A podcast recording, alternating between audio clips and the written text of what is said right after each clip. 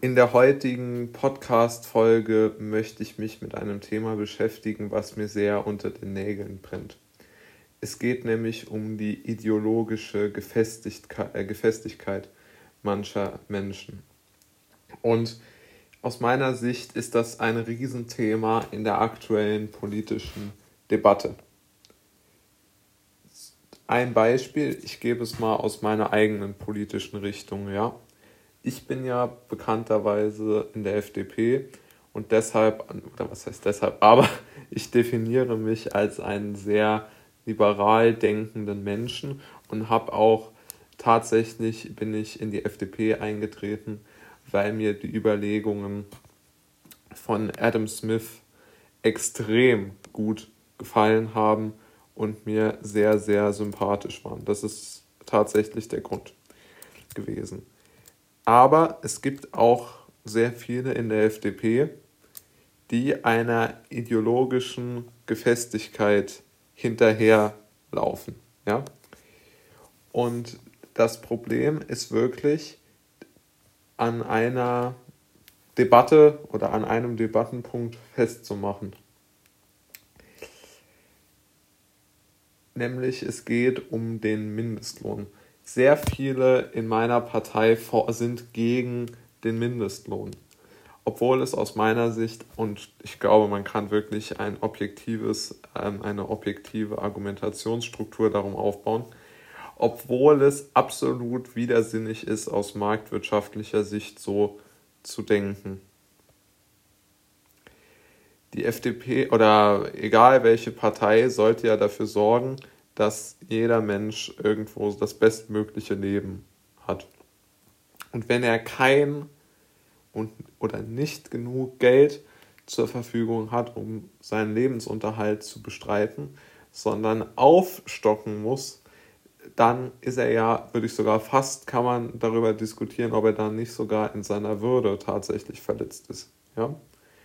Und im, äh, im nächsten Falle oder im weiteren ist es ja auch vollkommen äh, unwirtschaftlich. Denn der Unternehmer, der seine Mitarbeiter ordentlich bezahlt und gleichzeitig noch Steuern zahlt, muss dann mit seinen Steuern den Niedriglohn des anderen Unternehmers quersubventionieren.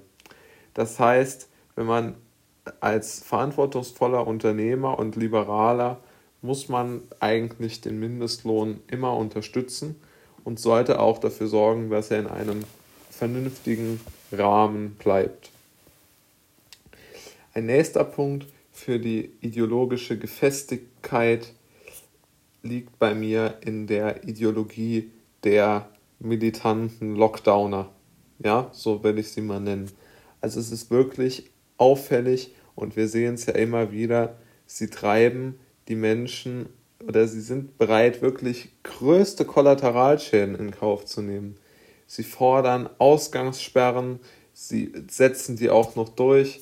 Wir haben eine, ein, ein, ein, zwei Ministerpräsidenten, bei dem wirklich einer sehr, sehr verrückt wird und versucht, den anderen, seinen Gegenspieler im, im Kanzlerschaftsduell damit zu schlagen, dass er sich als möglichst militanter Lockdowner ausgibt.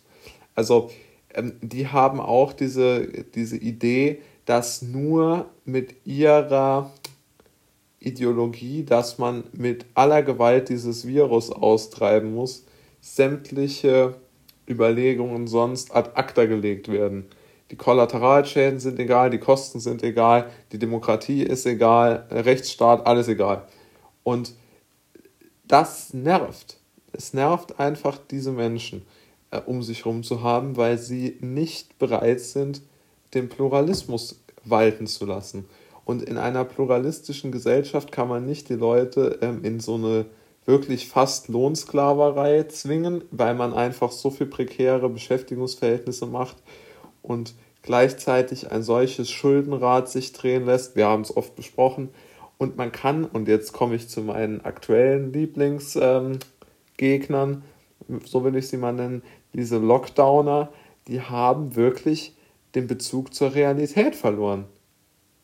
Wann ist denn genug mit diesen Schließungsmaßnahmen? Ja, irgendwann wird kein Mensch mehr ein Geschäft öffnen, weil einfach es keine Grundlage mehr gibt, in Deutschland sein Business zu betreiben. Das müssen die doch einsehen. Und diese ganzen Konsorten nerven, ja. Und die machen das Land auf diese Art und Weise kaputt.